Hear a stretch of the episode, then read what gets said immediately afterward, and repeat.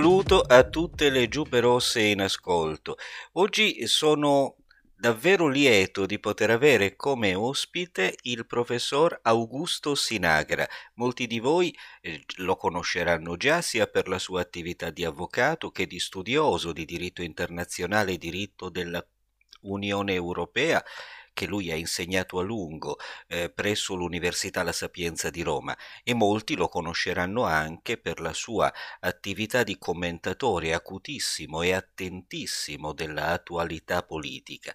Vorrei infatti partire proprio dalla più stretta attualità, dalla campagna elettorale che sta volgendo al termine. Professore, a me sembra davvero la campagna elettorale più banale del mondo. Lei cosa ne dice?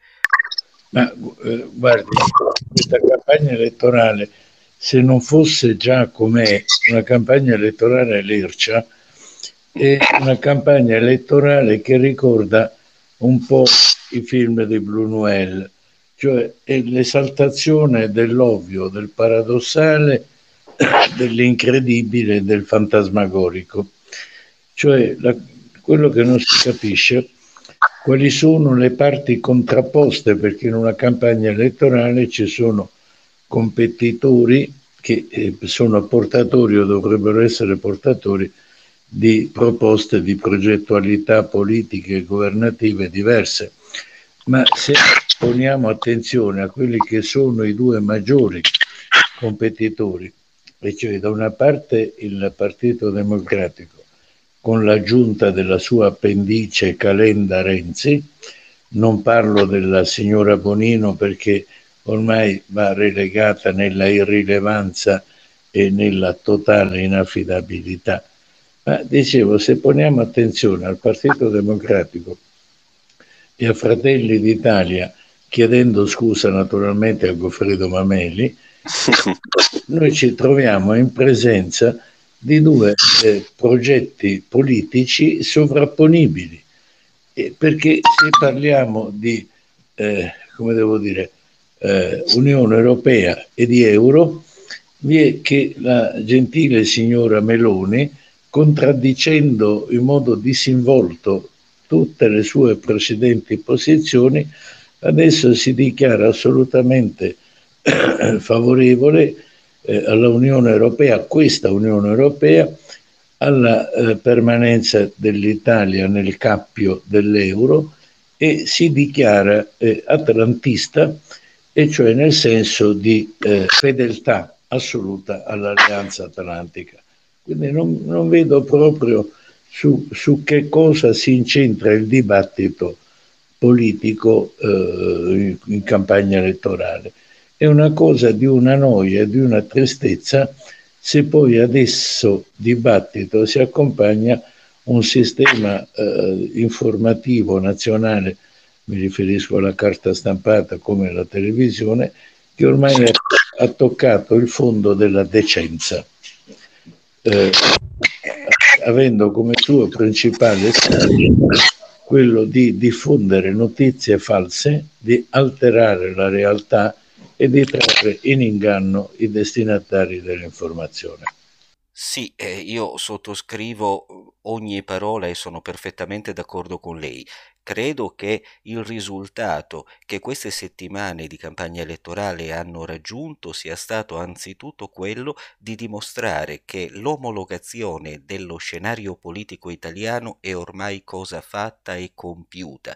Certo, qualcuno lo diceva da tempo e lei fra questi, ma adesso è davvero plasticamente visibile a chiunque lo voglia vedere. E allora mi domando come si è arrivati a questa campagna elettorale. Mi riferisco alle vicissitudini che hanno portato alla fine del governo Draghi e anche eventualmente ai fattori internazionali che possono aver influito in queste vicende. Guardi, intanto vorrei fare una premessa brevissima su come possa essere mistificante eh, gli interventi in questa campagna elettorale. Eh, con una tempistica che rivela tutta la sua strumentalità, è stata passata la notizia che il governo russo avrebbe finanziato alcuni paesi eh, al momento delle competizioni elettorali per favorire una parte in pregiudizio dell'altra. Questa notizia e i relativi documenti sono stati forniti dalla CIA o da servizi di informazione eh, nordamericani.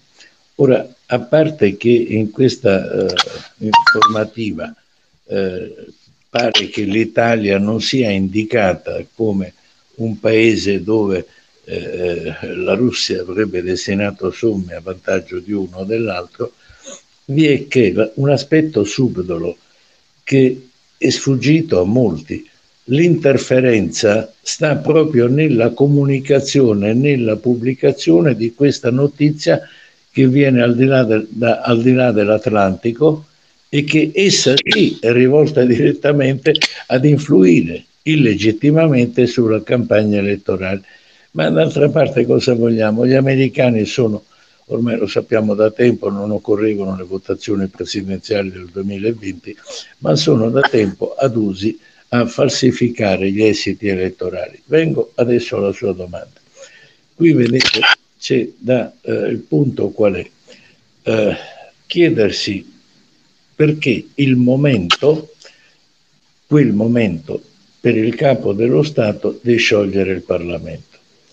Allora, premesso che, come dice implicitamente la Costituzione, ma hanno spiegato costituzionalisti di indiscussa fama come Costantino Mortati o Mario Galizia, il Presidente della Repubblica ha l'obbligo di sciogliere quando esso si avvede che la rappresentanza parlamentare non è più rilevantemente corrispondente a quella che è la volontà popolare, cioè il principio cardine della Costituzione sovranità e volontà popolare.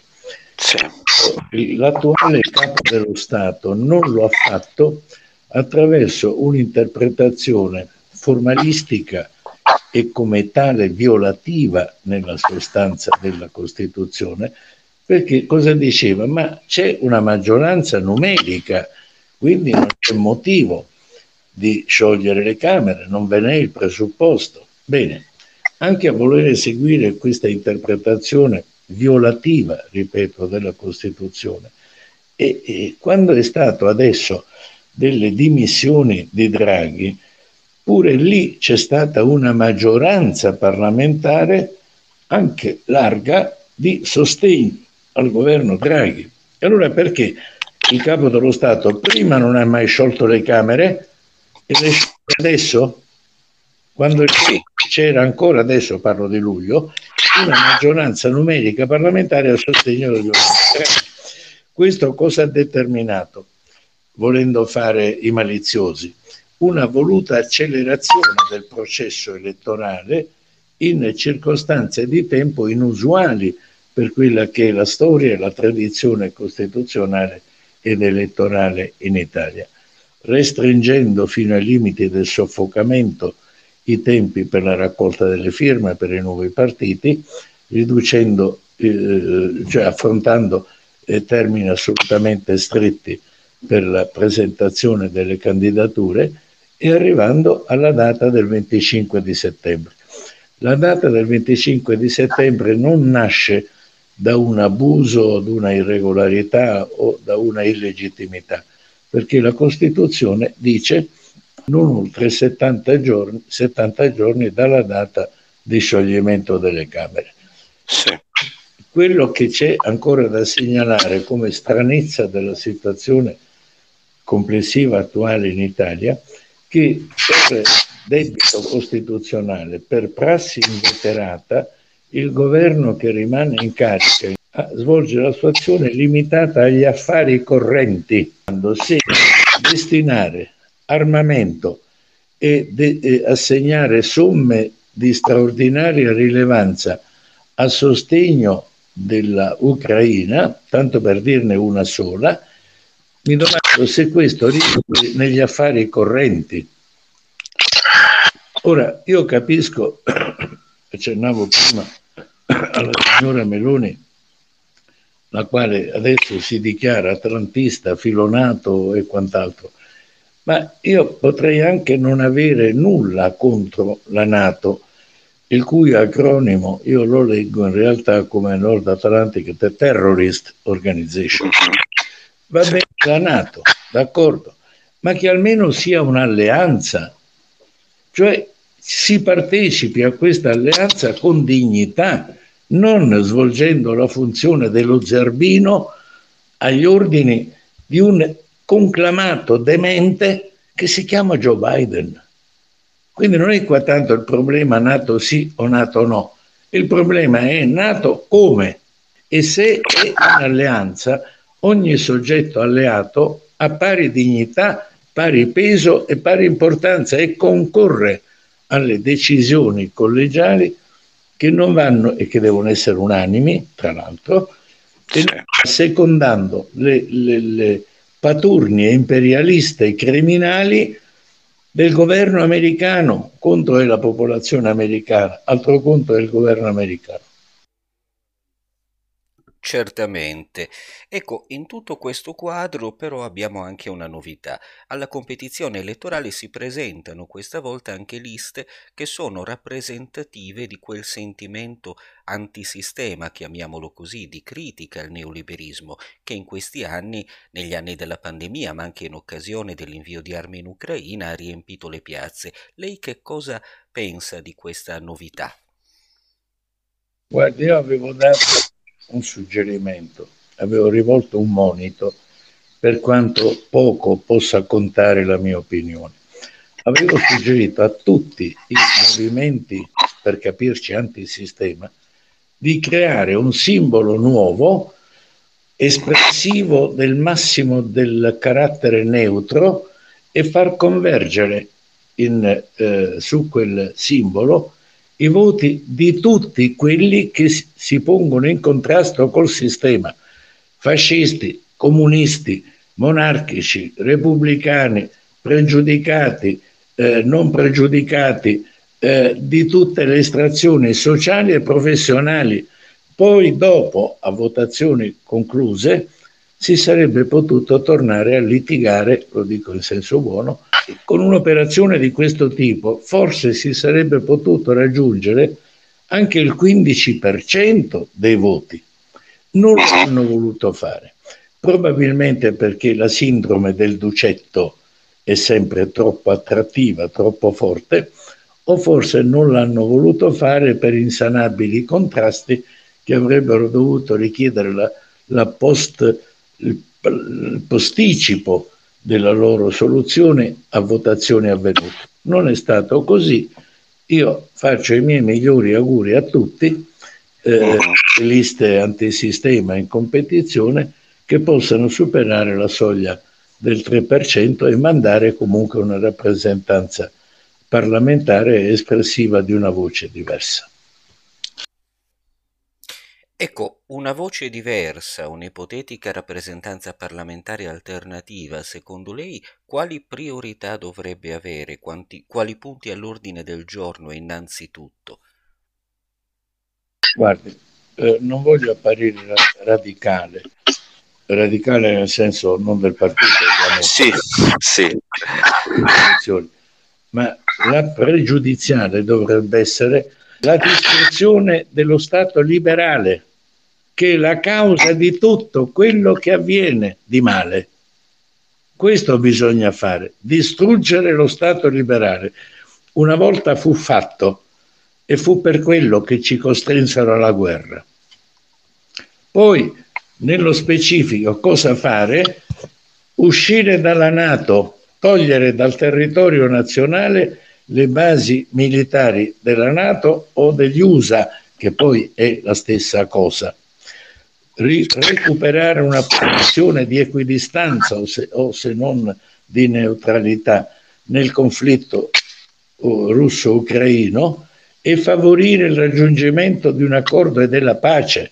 Al contrario, si asseconda la volontà criminale di far durare la terra, la terra il, più lungo, il più a lungo possibile. In questo modo si può realizzare e recuperare un poco di indipendenza politica della nazione, un territorio, uno Stato occupato da 115 basi militari straniere non è uno Stato libero, come anche uno dei punti fondamentali uscire dal sistema euro e recuperare la sovranità monetaria nazionale con eh, eh l'emissione di moneta statale. Non c'è nessun pericolo di, che, che qualcuno possa subire danni dal ritorno alla moneta nazionale perché sarebbe perfettamente consentibile a chi lo vuole mantenersi i suoi conti correnti bancari privati in euro oppure in qualsiasi altra caspita di, vol- di valuta di maggiore gradimento. Non succederebbe assolutamente nulla.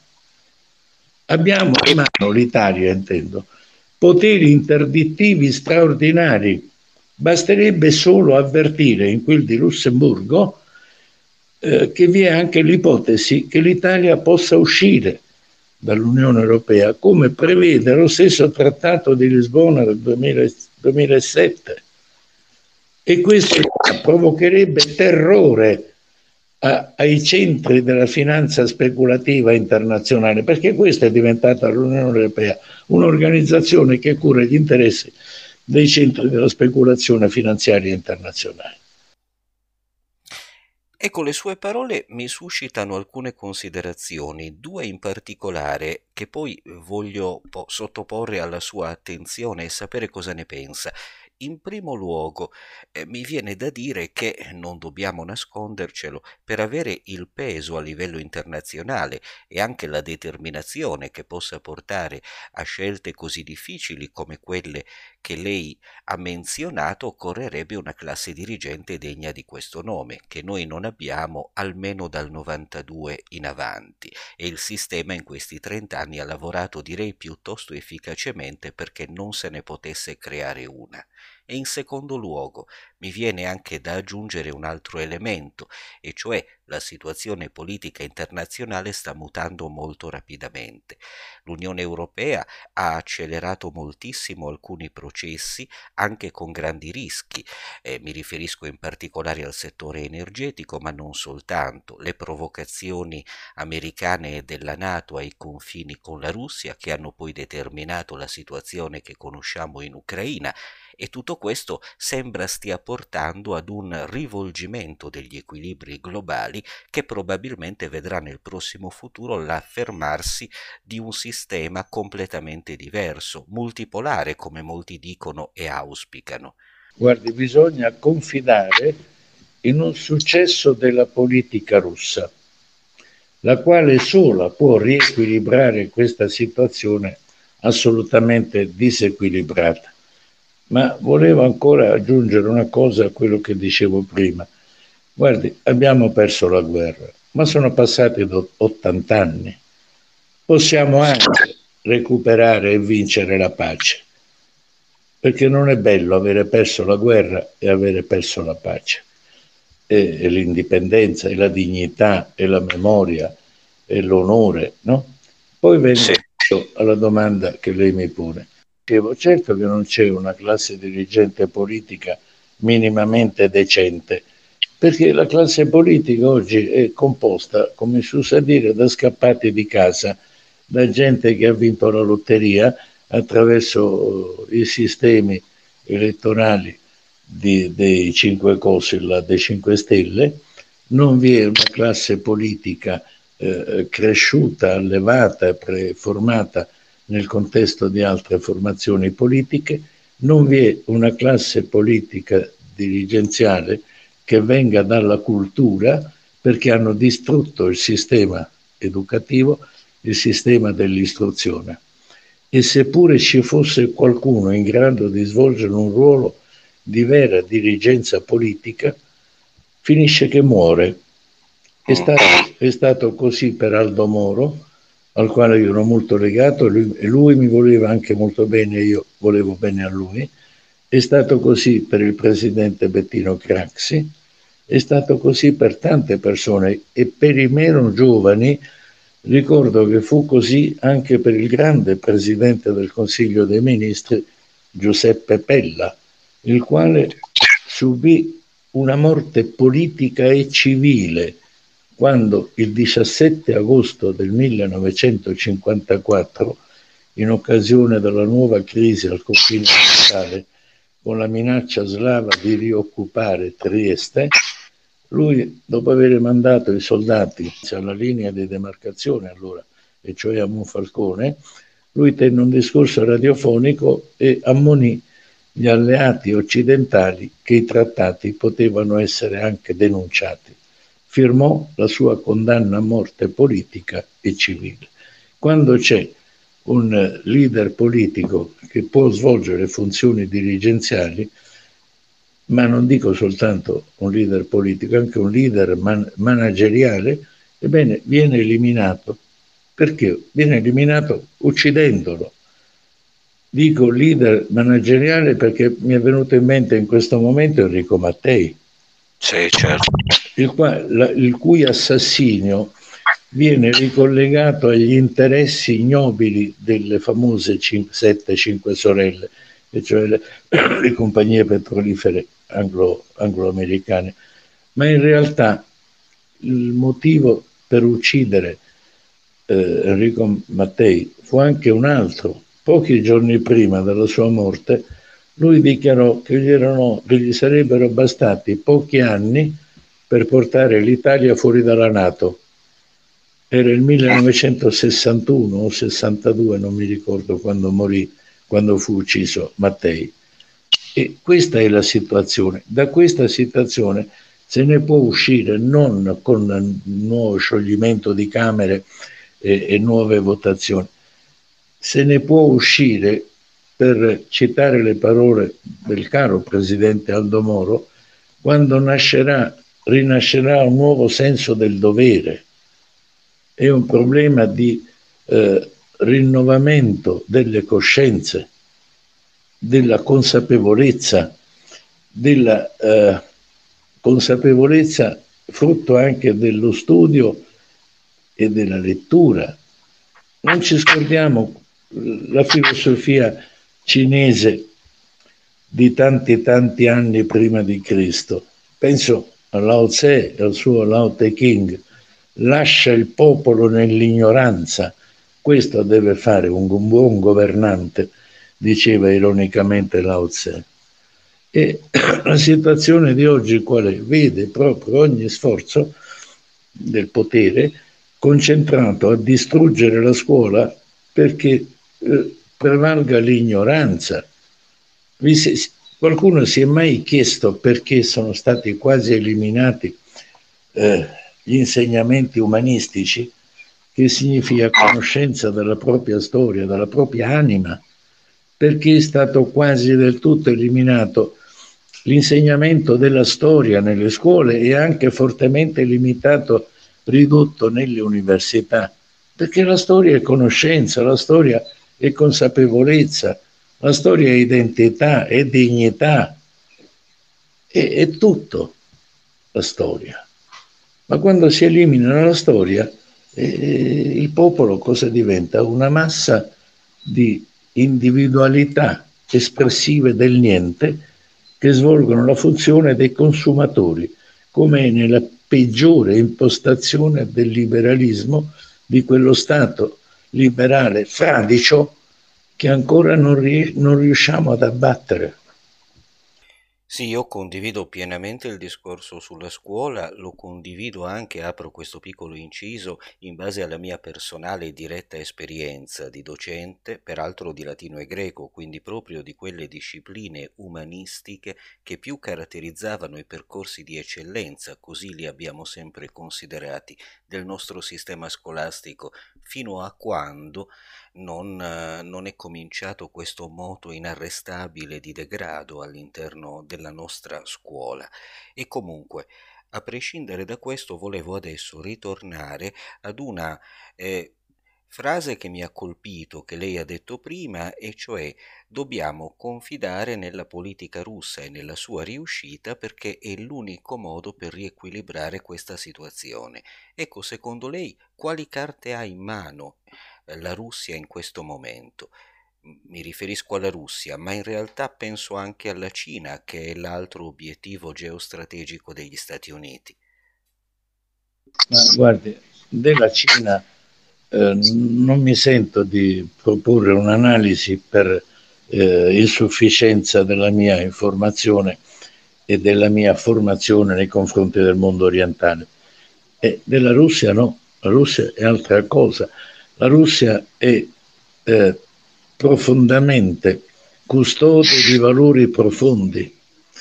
La Russia è l'esaltazione dell'essere umano, è l'esaltazione della solidarietà, ma non è una linea politica, è una linea eh, culturale, vorrei dire, diciamo di civiltà, chiamiamola così, lo possiamo fare.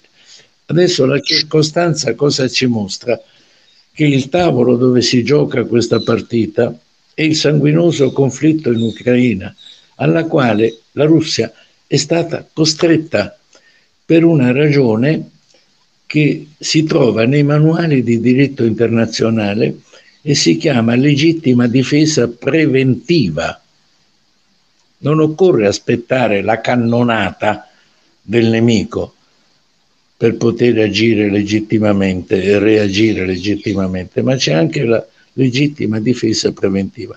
E nella situazione come si è evoluta dal 2014 ad oggi, con un volgare e sanguinoso colpo di Stato organizzato da quei criminali a, ste- a stelle e strisce in Ucraina, dopo che il confine terrestre della Russia è una serie di una selva di batterie missilistiche micidiali puntate contro la Russia, dopo che il governo russo evidentemente sapeva anche eh, della esistenza dei laboratori chimici eh, in Ucraina, non soltanto a Mariupol, in tante altre località. Non dimentichiamo quando è stata finalmente liberata Mariupol dalle forze armate russe, tra le, i topi che sono usciti da quella fogna c'erano ufficiali americani, inglesi, francesi, purtroppo anche italiani, ma ormai il governo italiano ha perso il senso della vergogna. Quello è il tavolo tragico sul quale si gioca questa partita. Eh, la guerra non è tra quel buffone di Zelensky e il governo russo, il presidente Putin. La guerra è in Ucraina degli Stati Uniti contro la Russia. E il presidente Putin, nella sua saggezza e prudenza, fa finta di non essere in guerra contro gli Stati Uniti d'America.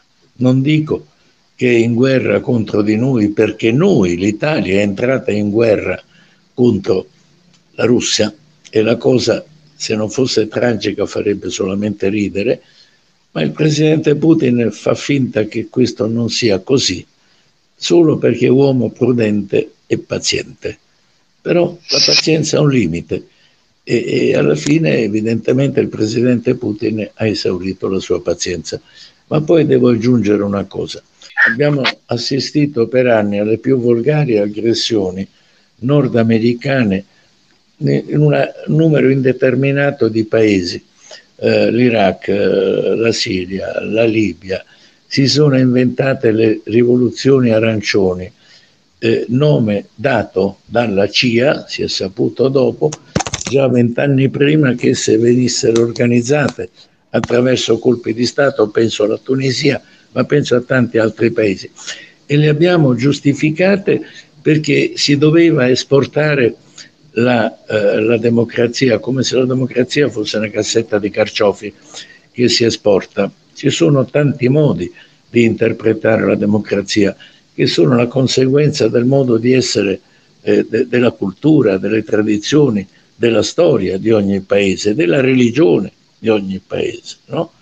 Certo. E sono giustificate perché gli americani, che sono sempre buoni liberatori per principio, e andavano lì a difendere i diritti e le libertà fondamentali dell'uomo violate. E però questo non lo può fare la Russia, non lo poteva fare la Russia dopo anni di bombardamenti sanguinari del, degli ucraini con armi occidentali contro le popolazioni del Donbass che hanno provocato fino all'intervento militare russo più di 15.000 morti, nonostante le dichiarazioni ufficiali di esponenti del governo ucraino, a parte la proclamazione di un farabutto chiamato Stefan Bandera come eroe nazionale, era il capo dei nazisti eh, ucraini, dichiarazioni fino a, quest'ultimo presidente pagliaccio e fantoccio di eh, predeterminata e organizzata eh, ostracizzazione e discriminazione nei confronti della, delle popolazioni russe, russofobe, eh, russofone del Donbass, delle repubbliche del Donbass, e cos'altro bisognava aspettare. E questi americani, Dio li perdoni, così attenti ai diritti e alle libertà fondamentali dell'uomo, in realtà volgari pretesti per consumare le peggiori cose, solo per l'interesse materiale ed economico e finanziario, e gli americani adesso si stupiscono di questo in una situazione che veramente giustificava un intervento militare armato a difesa dei diritti e delle libertà fondamentali della persona. Lei mi ha fatto una domanda prima, la voglio completare eh, con una considerazione. Sì. Con i russi possiamo avere ancora una comunione di anima. Con gli americani mi sento di dire soltanto che ci hanno portato la Coca-Cola, ma ci hanno rubato l'anima. Professore, io veramente la ringrazio per la bellissima chiacchierata che ha voluto regalarci questa sera e conto, spero, di poterla avere ospite quanto prima per poter via via commentare con lei gli eventi che si porranno alla nostra attenzione nelle prossime settimane e nei prossimi mesi. Intanto davvero grazie. Professore, io che ringrazio lei. E grazie anche a tutti i nostri ascoltatori. Appuntamento alla prossima intervista. Buona serata.